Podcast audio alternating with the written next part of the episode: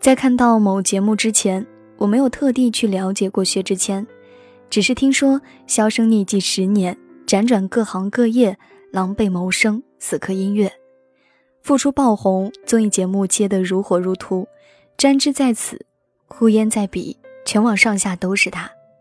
但也只是如此，一个活在云端的明星，盛宠加身，万众瞩目，不是人间的人，这就是全部的认知。然而，这种认知在昨晚忽然改变，我看到了另一个薛之谦，一个疼痛的、孤独的、黑色的、蜷缩的、委曲求全的、充满防御性的薛之谦。和以往的综艺不一样，那期节目里，导演没有不择手段的取乐大众。而是请来了医生和心理医生，为每个人看病，身体的、心理的。身体的病，薛之谦很明显，经常感冒，药丸不断，医院成了半个家，体脂只有六公斤，瘦得令人担心。而在节目录制时，他肠胃忽然不适，怎么强忍都无法继续，最终几近昏厥，不得不中断录制，赶到医院打点滴。他离开以后，医生说。身体太过纤弱，免疫力极低。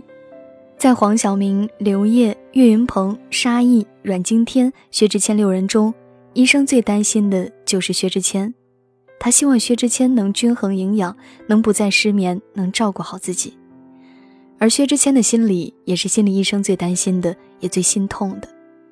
在一个沙盘心理测试游戏中，其他明星堆出城堡，堆出田园，堆出男欢女爱。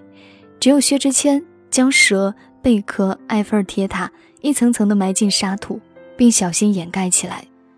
那些狰狞的、阴毒的、心机重重的、冷酷的故事，他不敢再面对。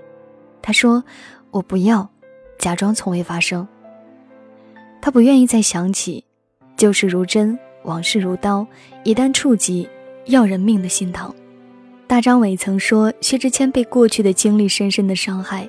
以至于现在紧张、衰弱、患得患失，像一只小松鼠一样活在人世的冬天里。我不知道过去的时光里有过什么恶劣的事件造访过他的生活，只知道他四岁丧母，父亲只是个普通人，卖了房子让他出国念书，在国外他疯狂打工，什么工都打。后来出道，半红不红，加之遇人不淑，遭遇更加难堪。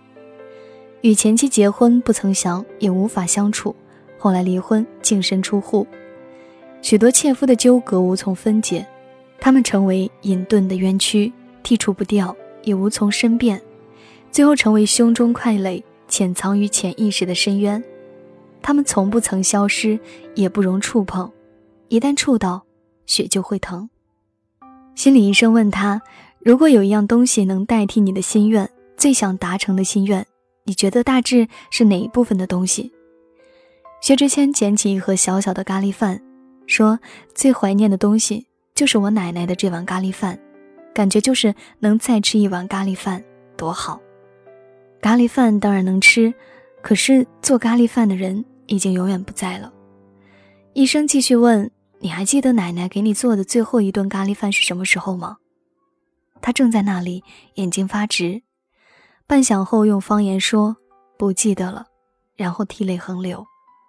那一刻，我同样泪如雨下。当你看见相似的痛苦，当你感受过同样的悲伤，当你同样被难言的黑色情绪所控，当你恰好也是一个病人，你也会眼泪直流。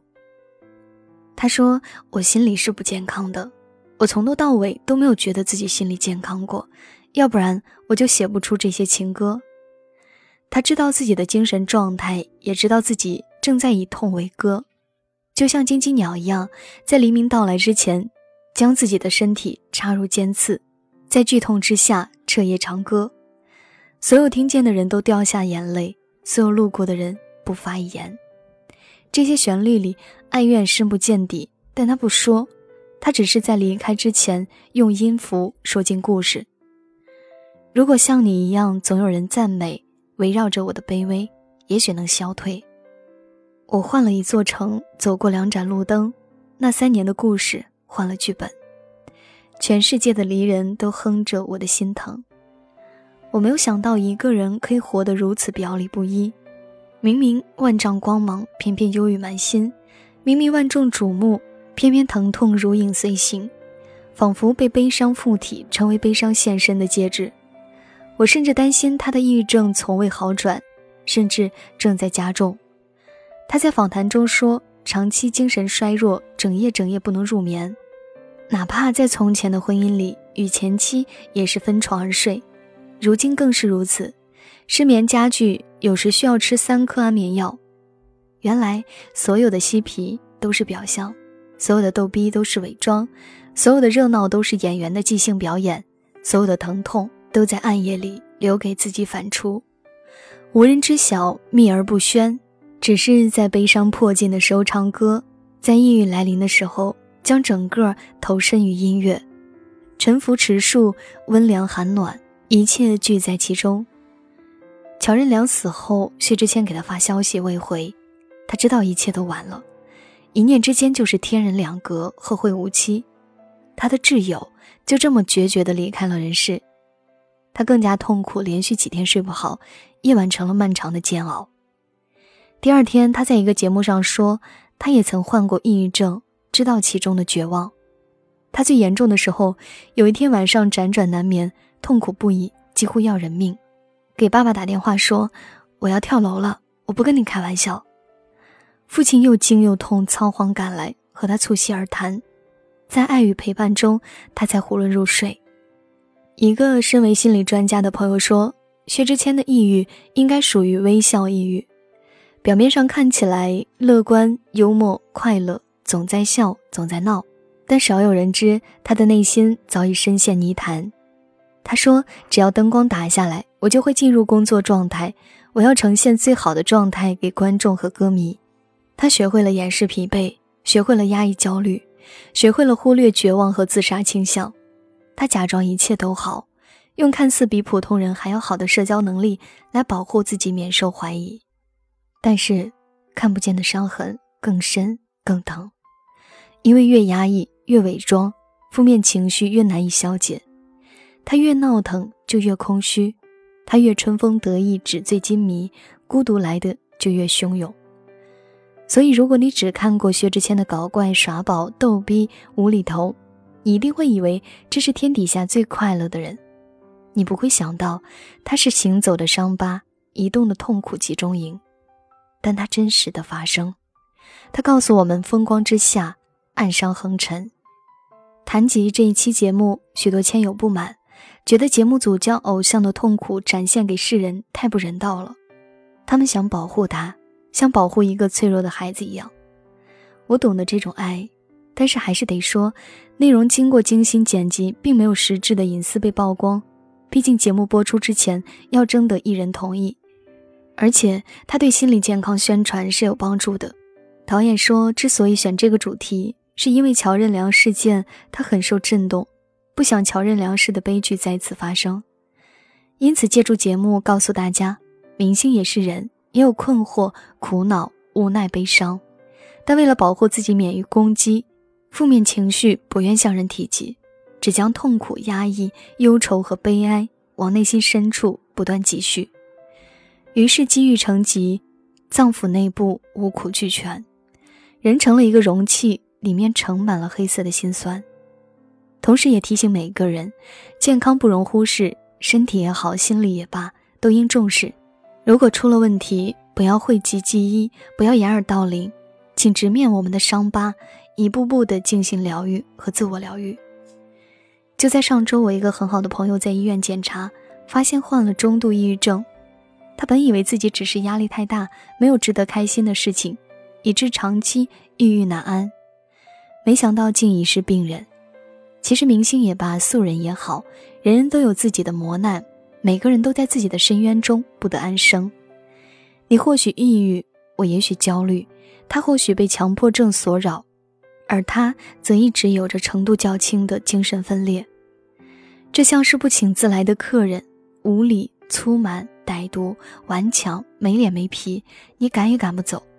他留在你家里说：“从今天起，我就扎这儿了。”你一点办法都没有，你只有笑着坐在他对面，摆上一杯茶，平和又理智的与他进行一番长谈。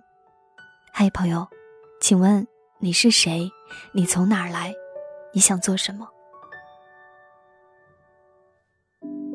你停在了这条我们熟悉的街，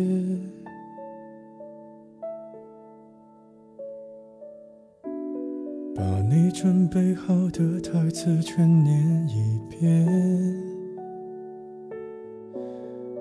我还在逞强，说着谎，也没能力遮挡你去的方向。至少分开的时候，我落落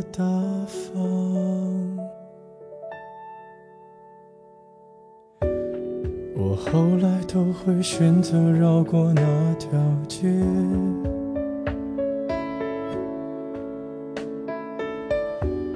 有多希望在另一条街能遇见，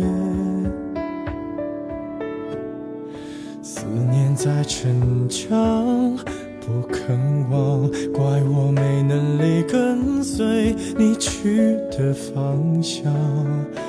若月大方。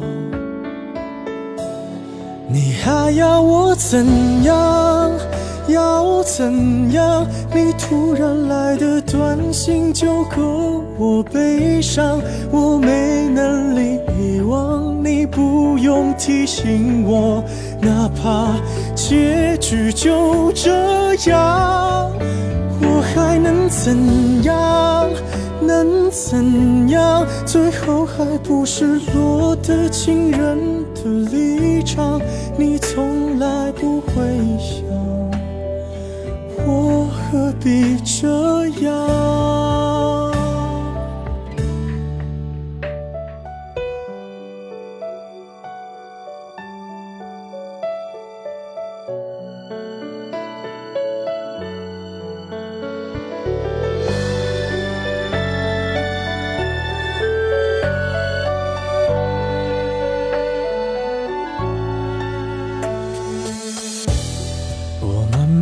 回到自己的生活圈，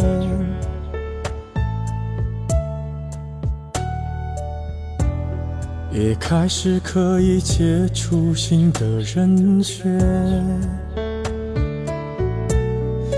爱你到最后不痛不痒，流言在计较谁爱过一场。我剩下一张没后悔的模样，你还要我怎样？要怎样？你千万不要在我婚礼的现场。我听完你爱的歌，就上了车，爱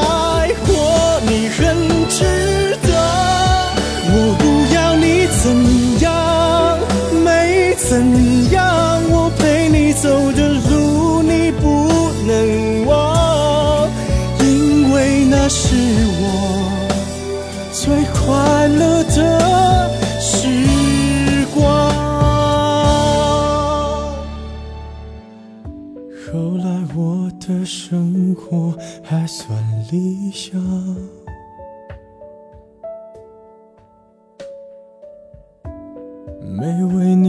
到孤单的下场。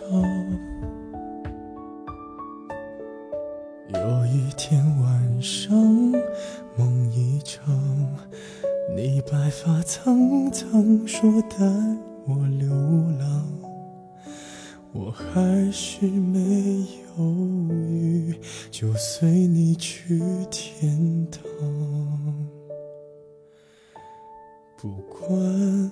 能。怎样我能陪你到天明